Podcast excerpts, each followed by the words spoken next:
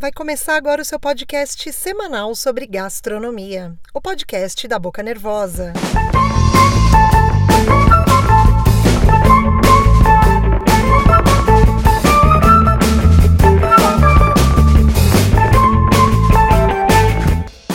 Olá, querido ouvinte faminto. Bora falar sobre esse medo muito doido que se chama coronavírus? Olha, eu confesso que eu jamais pensei que eu fosse ter essa demanda aqui nesse podcast de falar até mesmo de gripe. Mas a gente entrega o que o povo pede e de ontem para hoje eu recebi muitas mensagens lá no Insta me perguntando sobre os riscos de se frequentar restaurantes com esse vírus à solta. Se você chegou agora, eu sou a Tamiris Roxo, a tal da arroba Boca Nervosa com dois Cs lá no Instagram e esse é o 23 episódio desse seu podcast Comilão.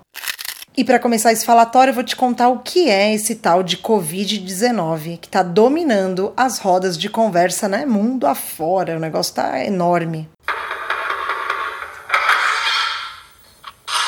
Senta que lá vem a história.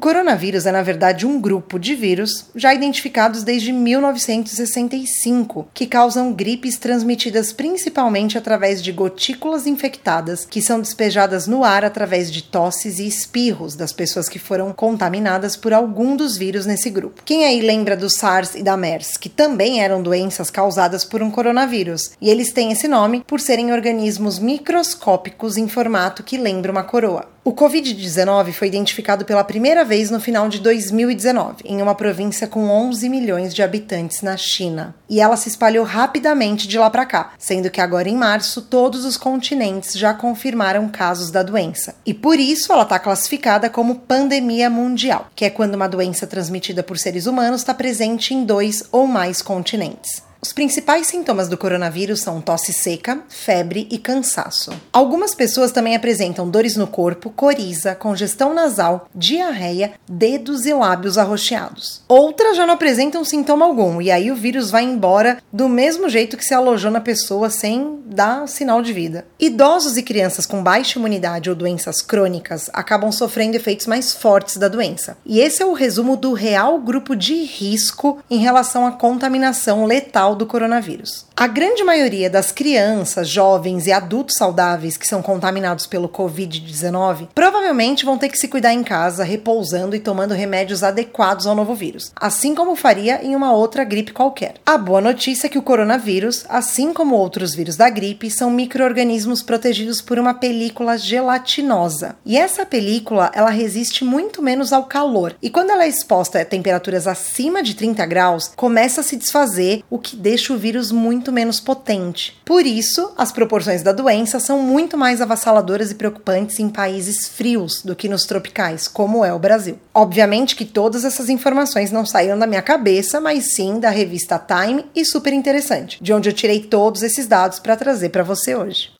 Independente de você ir ou não a restaurantes, uma prática comprovada para diminuir a chance de contaminação é beber bastante água, porque assim o muco nasal ele fica perfeitamente hidratado e só ele já é uma boa barreira natural contra os vírus que insistem em querer invadir os nossos corpos. Agora que você já sabe, em linhas gerais, que bicho é esse que não te mordeu, espero eu, bora falar das preocupações sobre sair ou não de casa para ir nos restaurantes. Obviamente que eu não vou deixar de frequentar os restaurantes, mas eu já estou priorizando os lugares nos quais eu confio tanto na limpeza quanto na preocupação geral da casa em manter os clientes protegidos. Mas isso você só sabe quando realmente já frequenta alguns lugares há um bom tempo. E aí sim você pode formar essa visão de segurança sobre o estabelecimento. Se o seu caso não for esse, aqui vão algumas dicas de como escolher um restaurante para ir sem medo de sair de lá com o coronavírus de brinde. Opte por lugares ventilados, mais abertos e que não tenham ou não estejam ligando o ar condicionado. A sorte do dia é que mal verão a gente está tendo, né? Então a sofrência é bem menor. Os restaurantes com mesas mais distantes umas das outras também são uma excelente opção, uma vez que um metro e meio é o mínimo de distância que a gente precisa manter de uma pessoa possivelmente infectada. Evite os lugares onde a aglomeração de pessoas dentro ou fora, enquanto aguarda na fila, seja uma regra. Não compartilhe copos, talheres, pratos e qualquer outro utensílio que tenha tido contato com a boca. Se puder, leva seu álcool em gel para higienizar as mãos ou qualquer copo, talher, utensílio que você julgue suspeito. Melhor ainda, se o próprio restaurante disponibilizar álcool em gel nas mesas e nos banheiros. Entre em contato com o restaurante que você gosta e questiona se eles passaram a tomar medidas mais rígidas em relação à limpeza e à prevenção geral do vírus. Em último caso, invista no delivery, que tantos restaurantes já vêm fazendo tão bem e a comida chega no conforto da sua casa sem que você precise se expor a nada, muito menos ao corona. Vale lembrar que se a comida tiver passado por cozimento superior a 60 graus Celsius, não há chance do vírus sequer pensar em existir naquele alimento. Então é tempo de evitar a salada e investir na batata frita, por exemplo. Olha só, que boa notícia. E aí, ficou um pouco mais clara a sua visão sobre esse tal coronavírus e como ele pode ser evitado sem que a gente precise deixar de ir nos restaurantes que a gente tanto ama? Se você tem comentário sobre esse episódio que está terminando agora, me manda um e-mail lá no bocanervosa.gmail.com pra gente bater esse papo, ou passa lá no arroba bocanervosa com dois Cs no Insta e deixa suas sugestões para os próximos episódios. Ah, e se você está curtindo esse podcast e ainda não foi lá no Apple ou Google Podcasts deixar a sua avaliação, corre lá, porque é o seu review que ajuda a ranquear esse falatório aqui e aí outras pessoas passam a escutar ele também. Esse seu podcast semanal sobre gastronomia também está disponível gratuitamente no Spotify e no Deezer. Então é isso, um beijo e até a semana que vem.